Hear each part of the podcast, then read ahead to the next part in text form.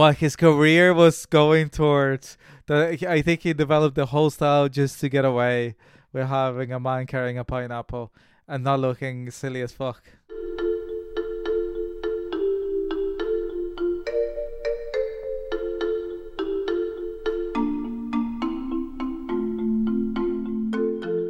Hello there, and welcome to the Recommendation Game. This is a bi weekly film podcast where we take turns to recommend a film the other has not seen. We watch them separately and then Skype to discuss them. My name is Orla McNelis.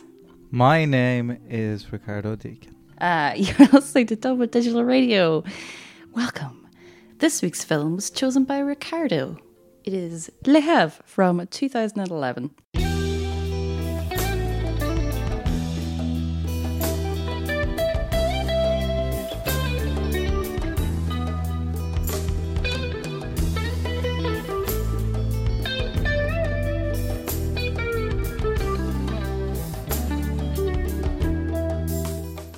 In this warm hearted comic yarn from Aki Kaurismäki, fate throws the young African refugee Idrissa into the path of Marcel Marx, a kindly old bohemian who shines shoes for a living in the French harbour city Le Havre. With inborn optimism and the support of his tight knit community, Marcel stands up to the officials, doggedly pursuing the boy for deportation a political fairy tale that exists somewhere between the reality of contemporary France and the classic French cinema of the past. Le Havre is a charming, deadpan delight and one of the Finnish director's finest films.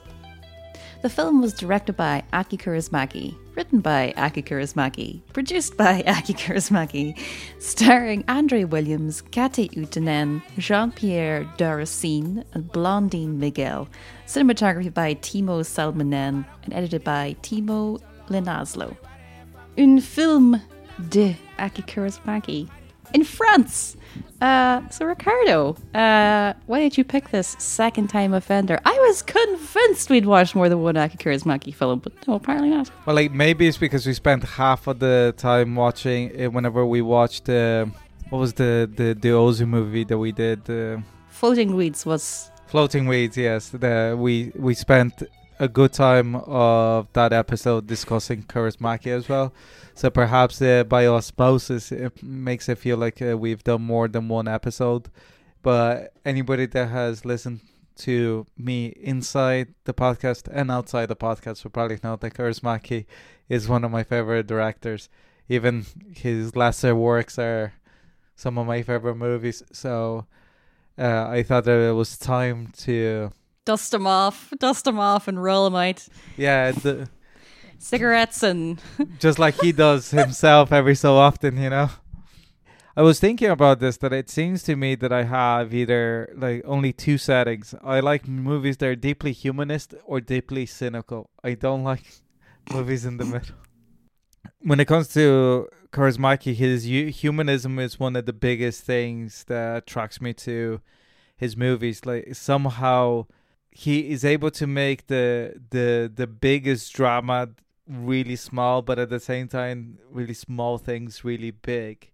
It's the deadpan way that he shoots movies, which are qu- so unique to him. It's one of those directors that you can just watch two seconds of a movie and immediately know that it is yeah. There's no way like if somebody shoots a movie like this, it is pure plagiarism. There's no reason to make a movie this way. I think you I think it would be impossible in a way to be able to replicate the certain aesthetic of his shoots though. I I, I don't know. I feel like there's just something in the way the man is himself that in order to attempt to recreate it effectively you would need to become him in some way and every time that he gets actors to to be in his movies, they always uh, buy into the me- methods, and I, I imagine be very difficult as an actor to thread the needle that you have to do in a Kaurismäki movie. That is, be charismatic and. Uh, and lovable and personable and emotional and emotional but without emoting any emotion without doing anything big yeah i i do I, I do wonder. we can talk about this later. I do sometimes I wonder about is it that they're not emoting or it's that they're just emoting in such tiny ways that it makes any emotions whatsoever almost incredible in the films. I don't know. I was thinking that as I was watching it yesterday.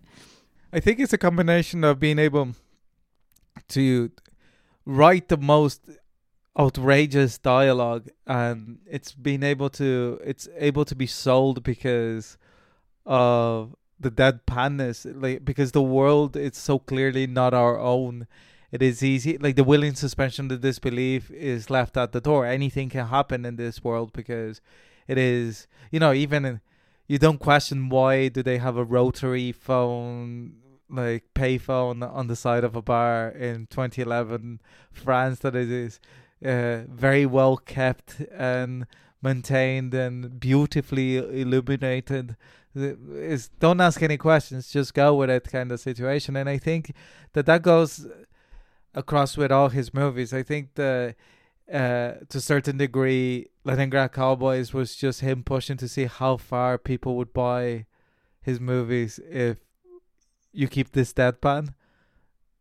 The how ridiculous can you be without people checking out? And the answer is in the sequel, uh, the moment that you saw off the nose of the Statue of Liberty, uh, the characters start talking to Moses. That's the limit of the style, I it? suppose. But Is the any name of the, the sequel like the Leningrad Cowboys go to meet Moses or something? Isn't that the name of the film? It's like yeah, the Leningrad Cowboys meet Moses. Yeah, that's the the name of the sequel. The I forever remember the the cover of the the DVD. That the back of it is just somebody with a with a pneumatic drill, uh, hitting the nose of the Statue of Liberty with the one of the one cowboys. of the Cowboys. yeah, that makes more sense. But I think like this is the two movies that Kaurismäki did back to back that are based on um not based on but they are uh, talking about the plight of refugees in Europe and I think that in a way it's the perfect topic for Kaurismäki because it's one that requires a soft touch but also deep humanity to be able to humanize everybody involved even the people that the system is against. And I think that he uh, completely learned the correct lessons of the man without a past of how to show a, a sense of community, how to raise the drama and lower the drama. Like so many Kaurismäki movies, there's a, a really odd music interlude. Of course, uh, which you just you do not cut away fuck. from either. You just kind of like, you know, he's gone to all the effort of getting this guy back out of retirement after feuding with his wife for a while. Uh, so, you know, God damn it, we're going to see this guy sing. Well, Little Bob is actually a musician as well Oh, in real yeah. life. Uh, Little Bob is played by Little Bob. Uh, good old Roberto Piazza is his name. Oh my God. Guess where he was born? Piedmont, Italy. Where you were? No, fucking truffle hunters. Oh yeah, Yeah. the links. Going back to Le Havre, I think that it is so beautifully poised as a, a portrayal of what people can do if they if they band together, and it is a film without a happy ending to a certain degree because you don't know what's gonna happen to Idrissa, but it's the way of helping just that moment of humanity that Idris experienced would like be part of his life forever in a way that even if if the future might not be perfect is the realization that people do care for others that there's a certain optimism to life. And again it's the bit that why I appreciate Kaurismäki because even though he's an eternal optimist and a person that uh, deeply deeply loves people he also is not he never oversimplifies the issue. Like the system is against these people. There are people that are against them like the neighbor played brilliantly by jean-pierre Léaud, uh, which i think is the second movie that he's popped in for Kaurismäki.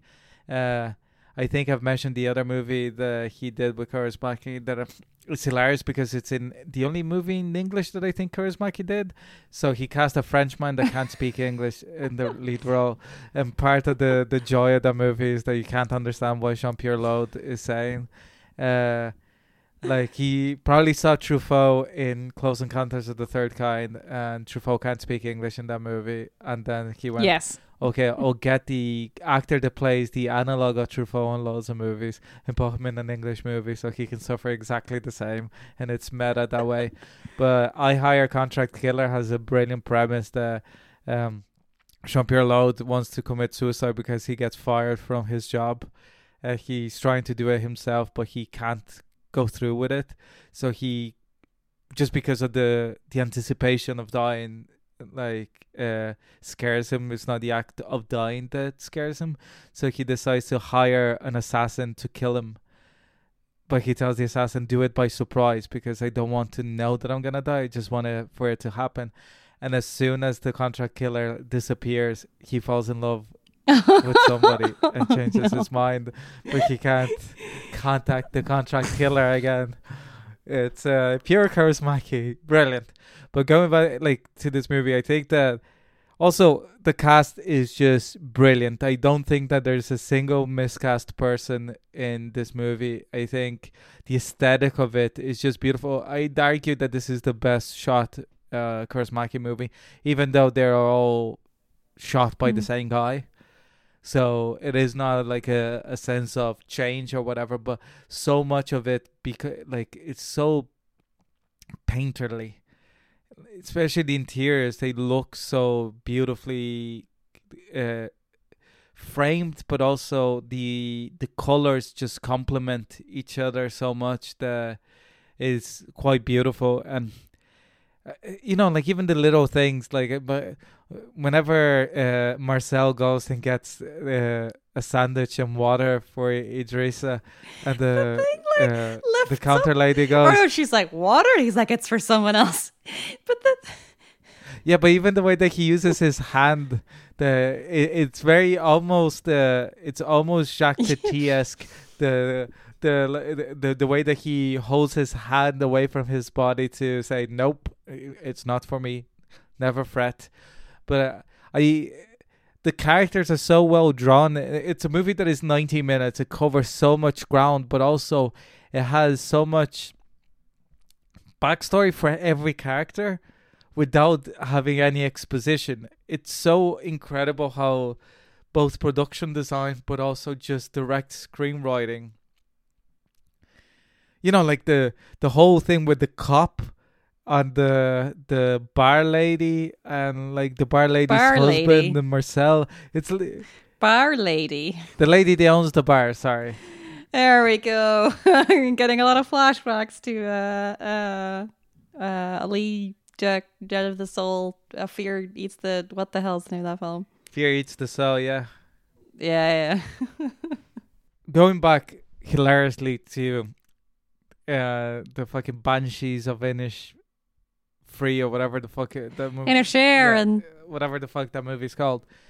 That that movie the pub in that movie is so fake because is it looks like a pub nowadays in that is a tourist trap in any Ireland in the west of Ireland or any like pub. Once you leave Dublin they have the same Guinness ads the same aesthetic you know it's like oh we're traditional Irish pub blah blah blah. Like there's no frills but that's the supposedly the the point of it.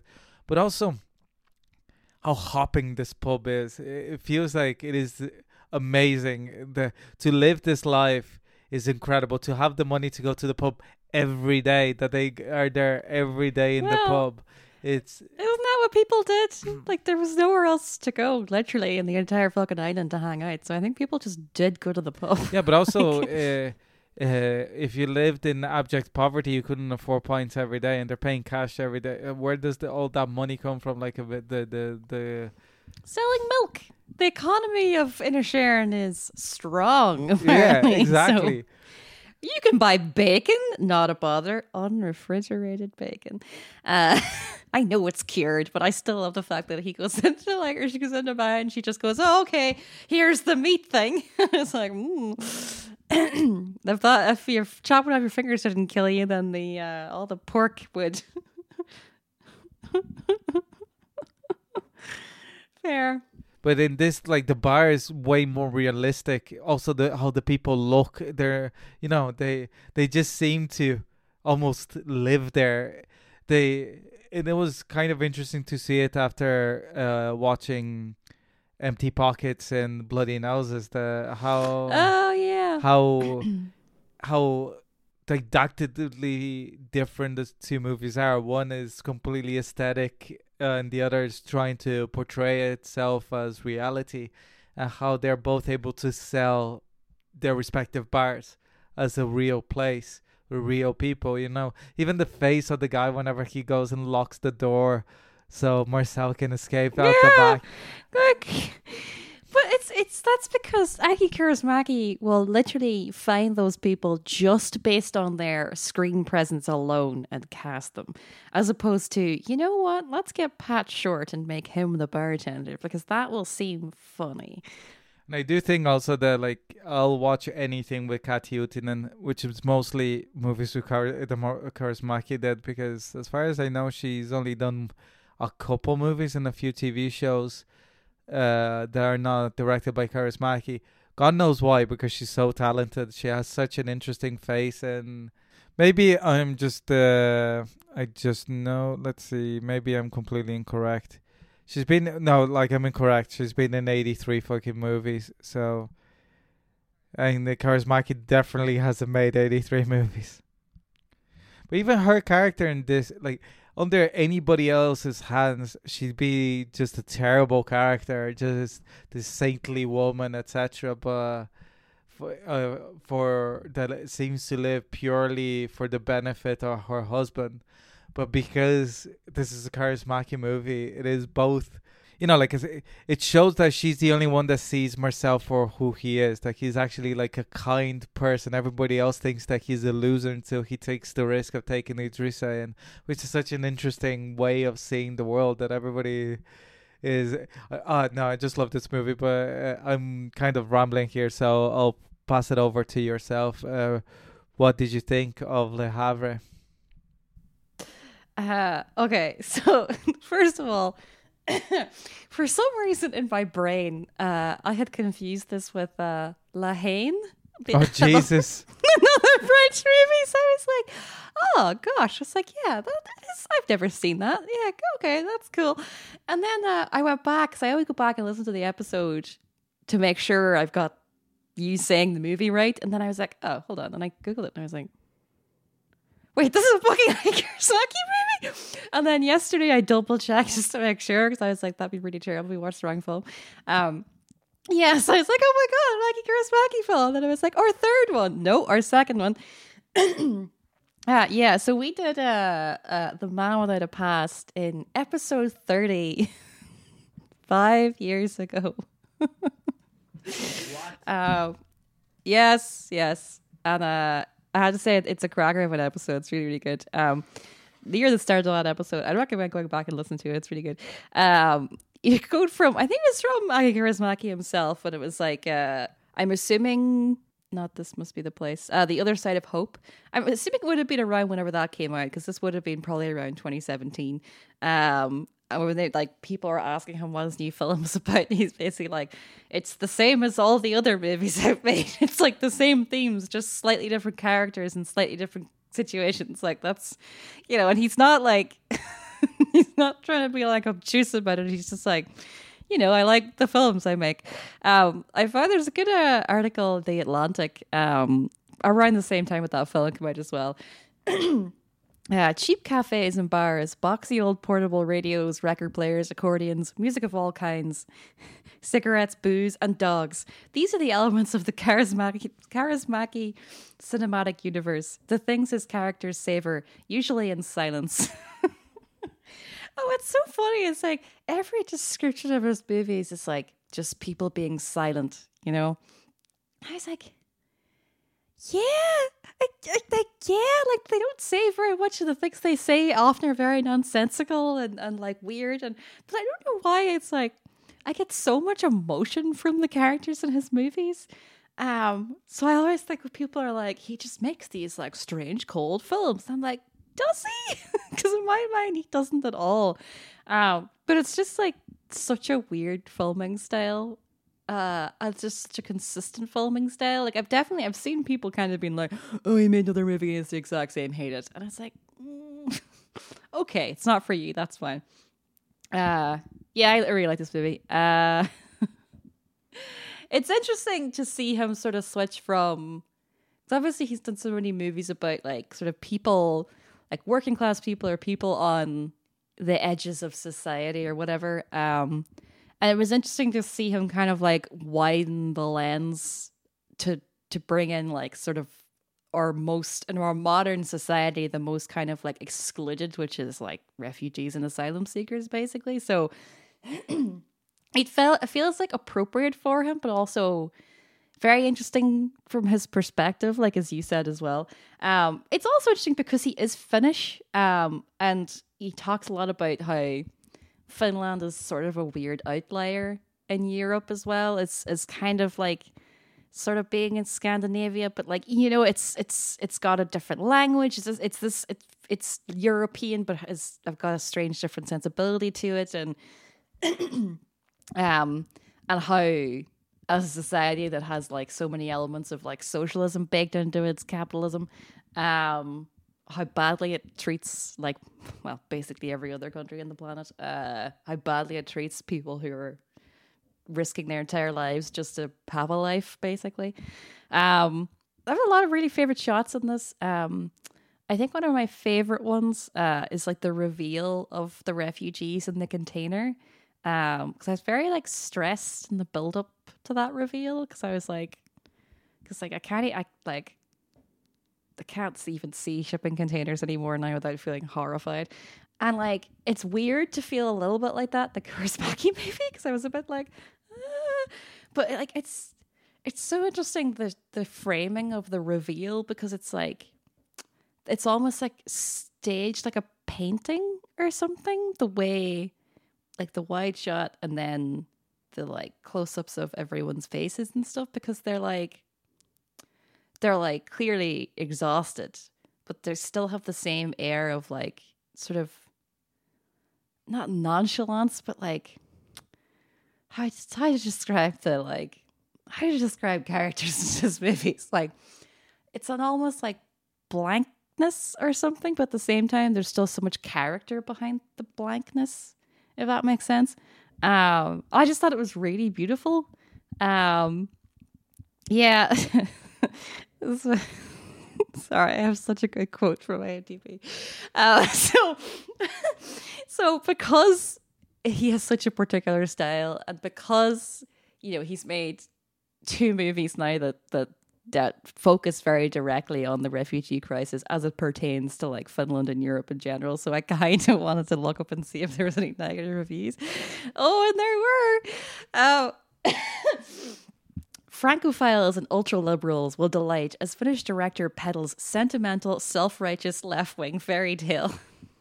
Well, the main character is called Marx. It's kind of like it's in the fucking text. It's not trying to, in any shape or form, hide its message. I just love it.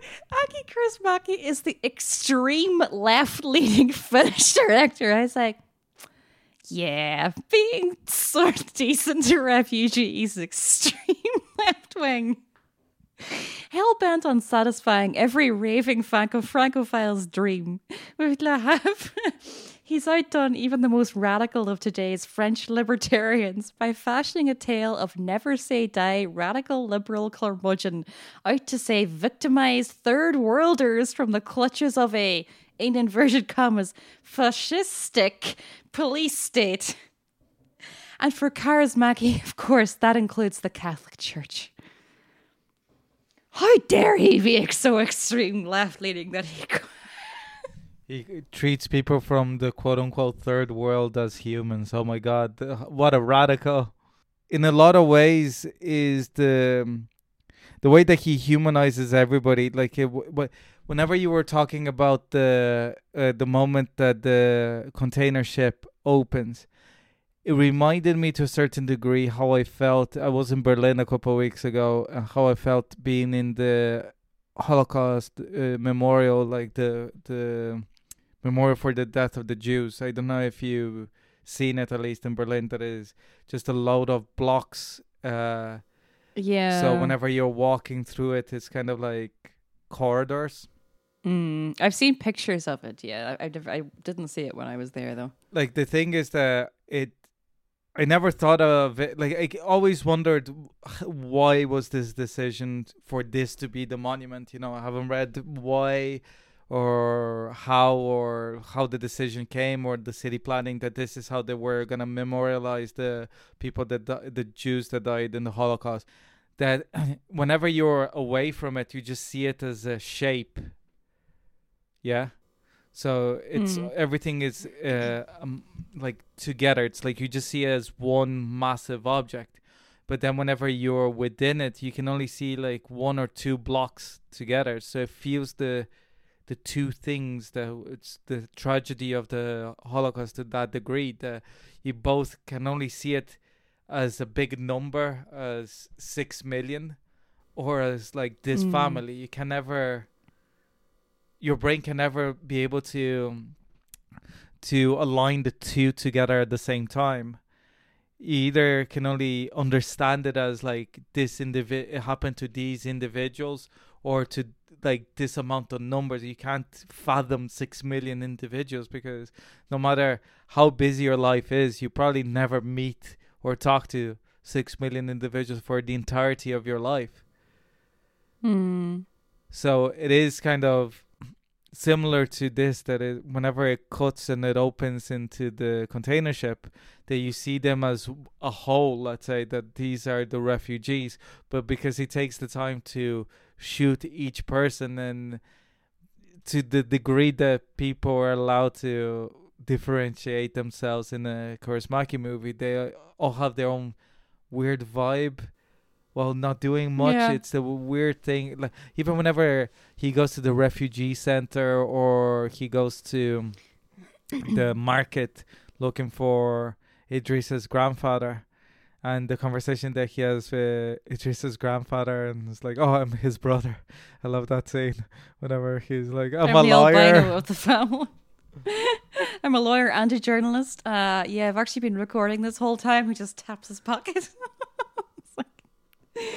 Yeah, it's funny. Um, like I, what I like about the container scene as well is that um, you know, you have like like the cop is there kind of being like, you know, like, oh, is that necessary? And uh, you know, with the guns and all that kind of stuff. But I, I like that he includes enough realism in it, like the fact that the Red Cross are there, that they come in and they're like Red Cross and they start asking people. You know what I mean? It's like because realistically, like those are the people on the front line that have to deal with like, you know, all the bullshit of all the like all the police stuff, but while trying to just fucking help people and stuff. So I like that he has that like there's like enough little moments of you know, in real life this is what happens, but also yeah, also that the enough. cop points the gun at the kid. Uh, he has to say to the cop, "What are you doing? It's just a kid." Yeah. Yeah. It, the like- movie is like but I- one second away of being a completely different movie when uh, if the guy pulls the trigger. Because if you're pointing the gun at somebody running away, is that you're prepared to pull the trigger usually. Yeah.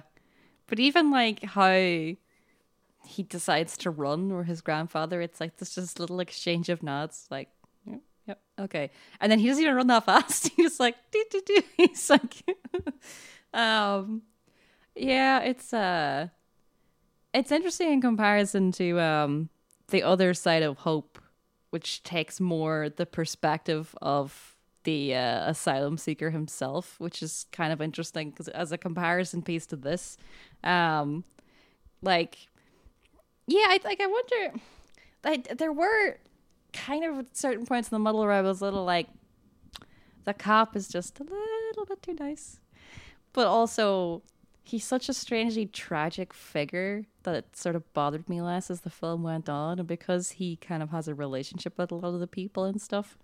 Um, Well, like but yeah, kind of. I think that the the part of being t- too nice in a way it is on purpose also a comment about how you can't be that nice in modern France as a police officer that it is Mm. meant to elicit the emotion that you felt that it's like he's being too nice it's unrealistic and then then it's like ah it's because the the system is designed This to guy do, doesn't exist. to do that but also the fact that it's like your how a police system has to operate within you know being able to apprehend criminals but then it's like what are where is the resources being spent on the person the uh, the husband of the the lady that owns the bar that is behind jails is never behind bars uh, is never said why the cop had to to arrest him but also suggests that he did something serious because the detective keeps saying that he's a detective for criminals. criminals and big crimes and stuff to stop the thing.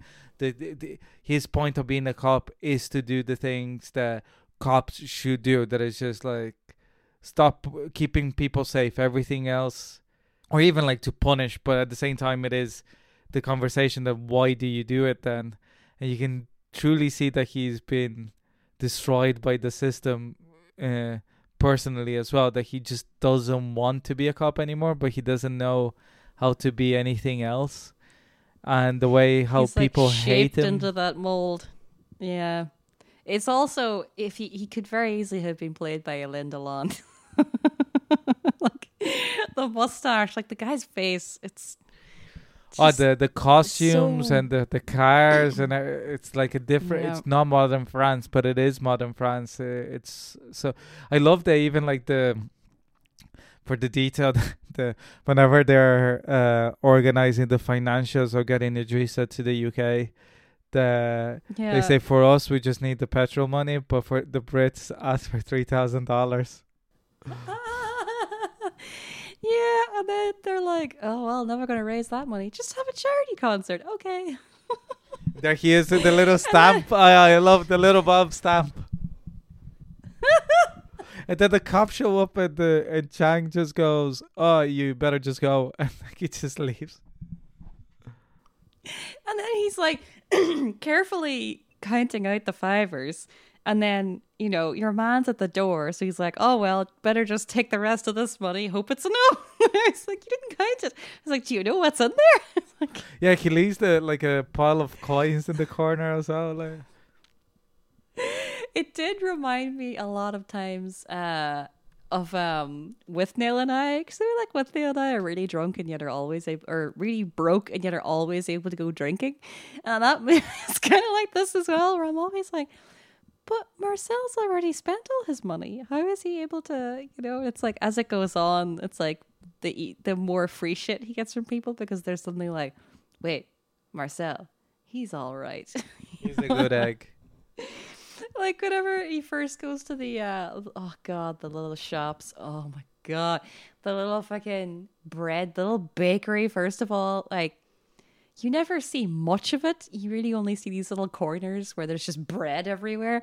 Um it's like you know if you've been to France or if you've been to Italy or you know places like that, you could absolutely picture those little shops, and they're teeny tiny, and all they do is make this one type of bread, you know, and you can like smell it.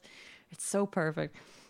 At the scene where he goes to the little um the little grocery shop, and uh he's he's kind of like hello hello. He's like I'm not here. I'm upstairs. He's like I can see you. I can see your legs. but it's like as he's going over there, they're having a conversation about some random guys like, "This is a beautiful cauliflower," and then later on, um, uh, what's the? He's not Chinese. He's actually Vietnamese. Vietnamese. Um, is it Chang? What's his Well, name? Chang is the name that he uses Or because the- he has the fake, uh, fake name, yeah. passport. But even at the end, I think that they still refer to him as Chang, pro- possibly for yeah. safety reasons, because you don't want to advertise that you have the. I don't know if he ever tells his actual name either. But uh as he's like got he's got the cart with the with the vegetables on it and people are like shouting at him being like any cauliflowers. Yeah, my husband is gonna kill me because I don't have the cauliflowers. I was like that's like just the funniest callback. I don't know why. And it also quite reminded me of uh, Mr. Hulot at certain points, especially that one where he's like running down the street and people are like screaming at him. um, yeah, God, it's so funny. Is the the, Um, the the weirdest thing whenever you watch the Kaurismäki's movies is that there are movies of like he didn't start out with this style. It's not similar to a certain degree with Wes Anderson that he kind of just fell into it, and every movie the style just becomes more and more rigid. I haven't seen it, and I don't know if I want to see it because it'd just be too weird. But Kaurismäki's first movie is an adaptation of Dostoevsky's Crime and Punishment, which is such a weird combination of material and director. what? Like it also is sort of, I'm just at frames from it, and I was like, these already, these still look so, like such Kaurismäki, uh, fucking um interiors. It's funny how, like, in a way, he's because he has such an emphasis on colors and stuff as well. In a way, he's kind of like Almodovar, and that there's so much like reds and yellows, and but it's just less intense. It's just like a more muted version of it. But he does like, even with her yellow dress, like whenever she's coming home and stuff, and like there are certain things that are like popping out all the time. Even whenever um, uh, whenever he's like putting on his proper suit and stuff. So funny. Oh yeah, like the Are you like the, he finds humor in the, the- the, smallest things. The way the, the conversation between Arletty and the doctor trying to convince the doctor not to tell him that she's gonna die soon. How much of a like a man child he is. Whenever Idrissa meets her, is like, "You better get well. He's not gonna make it without you." yeah, that's a beautiful little exchange, actually. Um, but then whenever he goes to see her and like the present is unopened and her bed is like made and she's not there, and it's like, oh no. Um, there is sorry, I was thinking of funny bits as well. Um, uh, whenever uh the cop is there and he's like trying to basically tip him off without telling him anything, and uh, Idris is like hiding behind the uh, uh behind the door, which, like, and there's one point when they both turn their heads, and it's like it's so perfectly timed. Uh, but then Marcel's in the background and he's got like an iron. the iron is like fucking bright red or something as well. He just picks it up and then, oh my god, it's like so silly.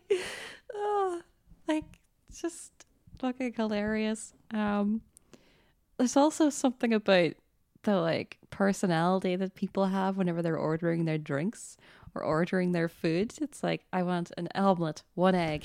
Oh yeah, because he can't afford it, and then your the the detective is like, I like uh, a 2006 like specific wine, and taste it to make sure that it is exactly the wine that he asked for. But at yeah. the end of the Oh, day, he also is a man of the people who drinks Calvados wherever he goes to like a cheaper place, because he has the Calvados in the. Uh, in the the bar near Marcel's house, and then he also has it in the bar at the harbor. Harbor. I really love the um uh I really love um, all the uh the various characters that he has uh who he like shines the shoes off. So like the opening scene when they're in like the train station or whatever and they're clearly just like a fucking you know a hit is about to happen or something. He's like, well, at least he paid first. Um Yeah, that that is such a weird start to the movie, but also I think that it shows all that the fact that the movie establishes that the the world is not as perfect in the corners. Uh, uh, yeah. that if you turn enough of the page, like from daylight to nighttime and stuff, that uh, there is a certain dirtiness and like that is not a a world without its flaws. Which in every one of his movies, I like I said, I do appreciate that. There's always like the clear the line versus a good versus evil, but also that the Mm. evil is there. That there are like cop the cop that is looking for Idrissa, no, the detective, the the lead cop, not only clearly likes the power and stuff, but he really wants to personally get this kid away. Yeah. And I think that the balance between him and the detective is really clever because it shows the it's not just it's not just the system it's the people in the system all they're also the problem but it's also the people uh, as the saying goes that is usually the people that have the least that are able that are willing to share the most because they know where what having nothing really means and Mm. also that it's way better to give it to somebody that is in need than to just waste it away so it's uh i and i love that at no point there's ever like a discussion of should we do it or not it's like for the people that are humane it's like this is what we do Yeah. I do love it. Also, one of my favorite parts is whenever uh, he tells the the baker uh, about Idrissa and says, "Promise that you haven't told anybody." And she's like, "I promise I never told anybody. You know me." And then immediately the grocer is like, "Hi, Marcel, come over here. Here's all these free kind of uh, vegetables." I oh oh my god the shot whenever he's like oh I have some things that are like close to going off and he's just like stacking all these beautiful tins of sardines and everything and I was like oh my god I would kill to do a trolley dash in that shop. Uh, Yeah, probably like everything in that shop would just be like one trolley. I uh, the I have to say that the aesthetic of uh, Kaurismäki was twenty years or thirty years of filmmaking just to have a man wearing a trench coat, a hat, leather gloves, carrying a pineapple. I think that is the what his career was going towards. The, I think he developed the whole style just to get away with having a man carrying a pineapple and not looking silly as fuck. but like a little pineapple as well. It's not even like a very big pineapple. oh god, I forgot about that. Um uh do, do you have any closing? Like uh, the way that I feel about this movie, in a way that like Man of Without a Past, certainly for you was like a discovery because you've never seen any Kaurismäki before. So it it is a well, apart from Leningrad, yeah, which it is in a way the the silliest he gets. So it is not the perfect introduction. That's why I brought it to college because Yeah, we uh we talked about that in the last episode as well. Try, we're trying to work out exactly what the circumstances were because it was like a film. Uh, it was the Film Society screening where we would like spend all the money on pizza. But I can't remember how anyone ever allowed you. because it used to be that you just uh, volunteered to pick a movie and that was the movie because it was supposed to be something like this that you're able to have a safe space to share the movies you like. But uh, it turns out that I sh- overshared as I usually do. But um I saw Le Havre like a few years ago it was during quarantine that we watched it. And you know, Alex does like rewatching movies, but she prefers watching something new unless it's like one of her favorite movies, you know. And because we have such a long list of movies we want to watch for the first time, that it's kind of hard to excuse to rewatch something. And she was like, "Okay, Friday night we're gonna watch Le Havre. Like I like the movie, but I wish I was watching something new to get excited about. Oh, I'm gonna watch this new thing, and immediately whenever we're watching I turn around to her and you just see a big broad smile on her face, and then the end of the movie, she's like, I can't stop thinking about how good this movie makes me feel. It is the most Yeah. it, it is the most incredibly feel good picture. And I think that to a certain degree, I agree with you that because the movie is not from the perspective of the refugees, that there's a certain like white savior complex to it. The uh, other side of hope is not the main character is also a a Finnish person, but it focuses far more on the experience of the refugee in that movie as well. Uh, I think that the balance of having the two in the filmography is important. I think if it was just this, it's more like talking about France than refugees. But at the same time, every he takes the same amount of care to for the portrayal the refugees, and Idrissa in particular that Idris always feels like a character, his own right with his own life and his own wants and desires and stuff like that. So does all the the people that he meets along the way, like in the the weird uh, um, refugee camp in the in the Pas de Calais. Um, that Mm. somehow the taxi driver knows where he's going. Yeah, I was like, oh, I'm going here. Okay. I know where it is. And then there's this great shot of him driving this like incredibly coastal, tiny little road in this taxi. And I love also that he stays for Um, lunch with them, sharing a meal. That it's whenever they offer him, that he's like, "No, thank you," whatever, and then he stays Yeah, like- uh, and eats.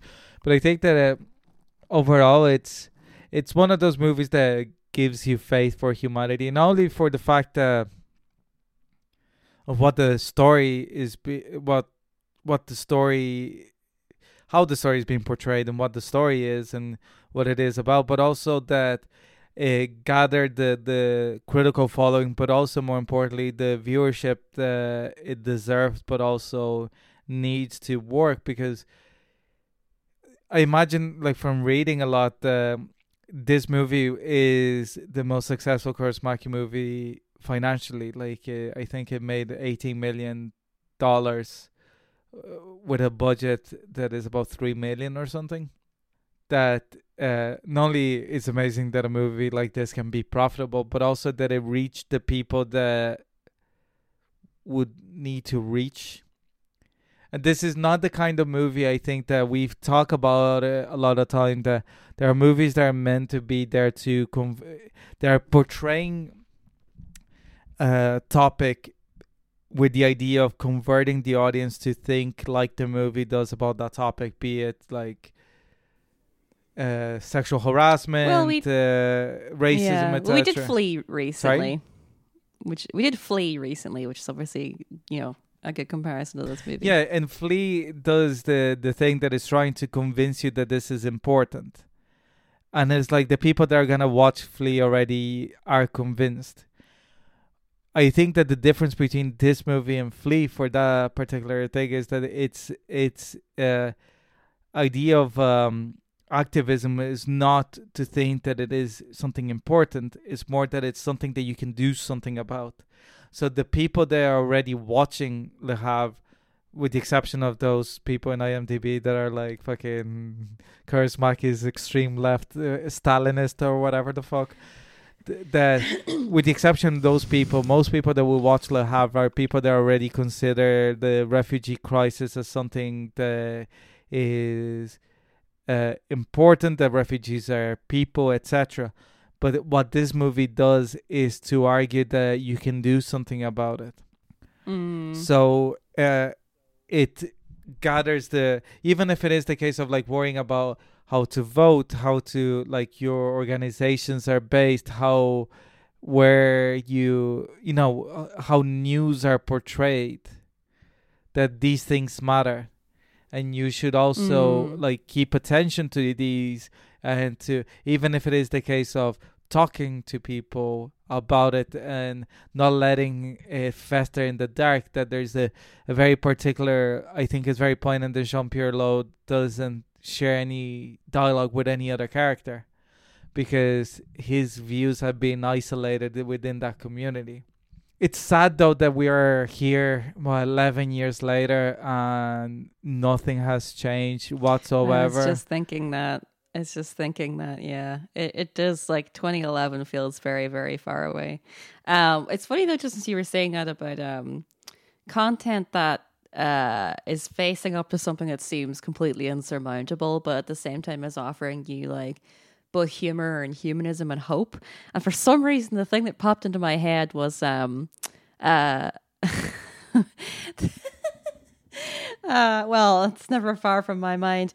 Uh, no, there's of, there's kind of a like explosion of sort of like uh, YouTube channels around like you know urban urbanism and city planning and climate change and all this kind of stuff. And I I watched quite a few of them. A lot of them are really good.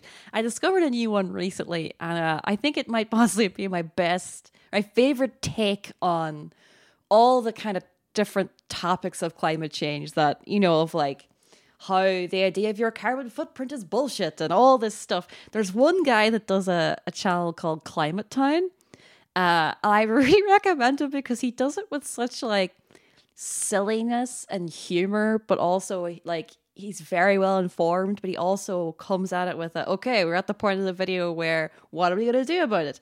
And he's giving you like on all the different levels, all the different things that you can do, like as an individual, as a community, etc. etc. And he goes the whole way up, and it's like it doesn't it like it's not that it makes you feel hopeful it's it's that it makes you it it like cuts through your apathy i think is is what stuff like that does um and for anyone that like know, like they have there's a whole fucking range of those books as well they're like what you can do to like minimize your output and blah blah blah and it's it seems just like i don't know a bit crusty or something. Um i would highly recommend if you want to feel sort of kicked out of it a little bit to watch more content like that and like this when it comes to just really horrible um shit that's only getting worse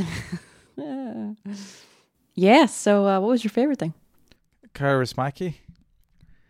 Well, like every like everything about the man like is charming and lovable, and I think it, more than anything is that he really uses his influences on his like on his sleeve, but he's able to carry carry them further to create his own style because obviously like Ozu, Cassavetes, Fassbinder, Melville, they all pop into his work and even other uh, people that are his contemporaries that like have actually popped in his movies like Jim Jarmusch and uh, he in return has popped in in a Jim Jarmusch movie in Night on Earth.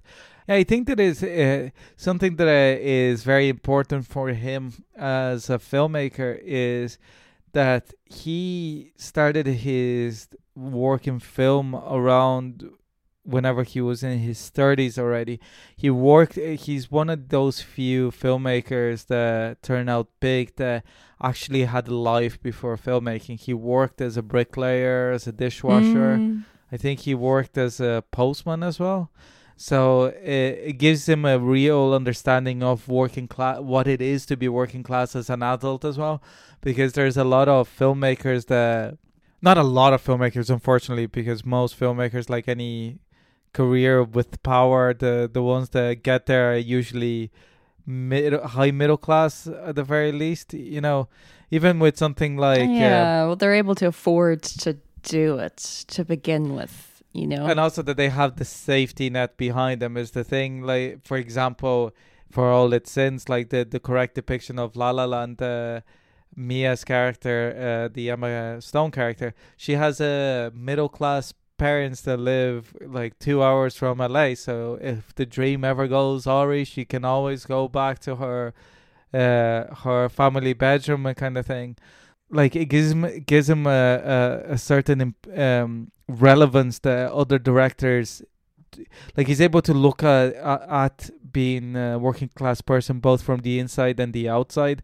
So that's where the humanism of his working class characters uh, really comes from because they're not there just to say something politically or yeah to be like poverty porn or whatever you know? Exactly and they're never a pawn for the story. They're always like a person that just happens to be in the peripheries of his stories and i always appreciated that he could have made a movie about any of these characters it's like they're all so vivid and charismatic like the if he decided to make a film universe of Kaurismäki, like Marvel.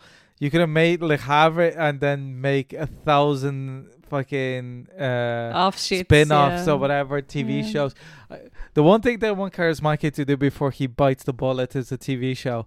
I do oh love oh it.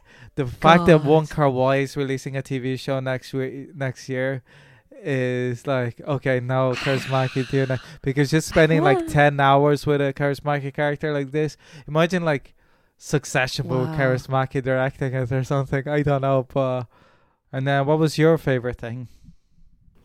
Um, oh, like it's it's it's Kaurismäki as well. Um, It's funny, like I feel like in this movie, it's all it's embodied in a lot of moments. Um, like what why he's so great. But there's one particular sequence that I really really like, and it's whenever Marcel is going to eat his lunch beside the water, which is when he I think it is that when he first encounters Idrissa. I think. Yeah, when Um, he's uh, at the lunch on the steps looking down. Yeah, so it starts off first of all super cute because he's got his little tin with his lunch in it. He's got a boiled egg. He's got a little sandwich. He's got his little salt. He's salting his egg, and then like you know, Idrissa just kind of swims up and just kind of like they have this very tiny little.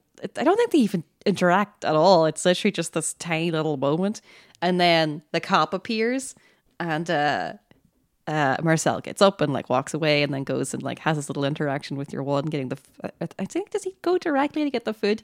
But either way, he comes back later on, and he he he drops the sandwich and he puts the money in and the water and like the sound design is so fucking perfect because the sound of the sandwich and the paper and you, all you hear is a little bit of water moving you know he's there coming to get it. You know what I mean? Like that's the only indication that he got the food until like later on whenever he appears and he gives back the money or whatever. It's like it's such a like small perfect little moment. It's like it's you know, it's got like food in it. It's got like it's just ah, it's so perfect. Um yeah, I had a great time with this movie.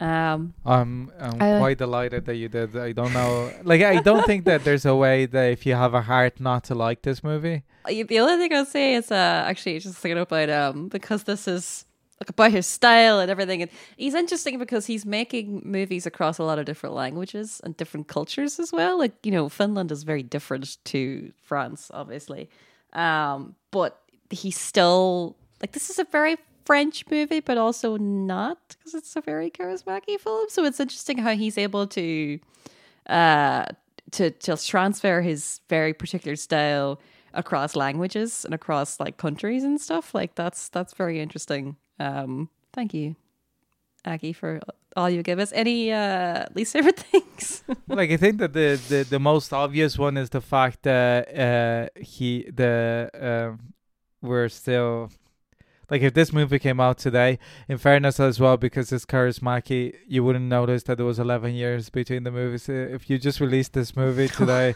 and said oh I shot it last week the only way that you'd realize that it wasn't shot last week is that if you see the behind the scenes that nobody would be wearing masks. And that'd be the Uh. only giveaway. What is your least favorite thing? Uh yeah i mean it's it's some similar thing. It, i think it's the the sort of sad feeling you get when you realize how long ago 2011 was you know and how far away it feels in a lot of ways of like almost still a time when you could have had hope about certain things. I don't know. Like not that not that it's that long ago or whatever. Obviously this still would have come out in the middle of the recession and stuff but yeah i don't know. I feel like um there's a the storm clouds were already gathering, but it wasn't quite as fucking clear as it is now. you know what I mean? Like it still felt like things could have turned around, and yeah, um, uh, yeah, it's it's a different feeling watching that now, even to how it would have felt if I'd watched this like five years ago. You know? Well, he is due a new film, I think, because uh, he makes a movie usually like once every five years or so. So Yeah, uh, the other side of hope was 2017. So yeah. Come on, Aki, we need you. the world needs you. The world needs you. God. Well, like oh. I, I don't think that I, like uh, you know if Aki Kaurismäki, I don't know, fucking took a blow to the head or something, became like a QAnon conspiracy theorist or something. And uh, I think that I, I wouldn't be able for this world without uh, like uh, a say Naki Kaurismäki. So it's kind of kind of also scary that I have so much invested on this man. There was a reason why I put him on the front cover of our uh, our 100 episode magazine. so that was uh, Le Havre, Havre, Have, Havre, La Haine. Uh, It couldn't be more different to La and I think this is a movie in every sense of the like- word. I was like gearing up for it as well. I was like, "Ooh, gonna yeah. But anyways, um, yeah. So, uh, Ricardo, um, if they can go, you know, go back all the way to episode thirty, uh, to listen to our other Aki Kaurismäki episode where we are young and full of joy. Uh, where can they find us? They can find us on Facebook, The Recommendation Game, on Twitter at The Rec Game. Well, as long Twitter exists. Uh, the Recommendation Game uh, gmail.com is our email. Podcast. Uh, we're on Dublin Digital Radio on s- every second Monday, 11 to 12. And you can uh, follow us on Spotify, your podcaster of choice, and the Dublin Digital Radio Mixcloud. Next week's film is picked by Orla. Yes, our first Taiwanese film, uh, which is The Hole from uh, 1998, I believe. Uh, yeah, so uh, until then, uh, I was Orla McNelis. And I was Ricardo Deakin. Thanks for listening. See you next week. Love you, Aki.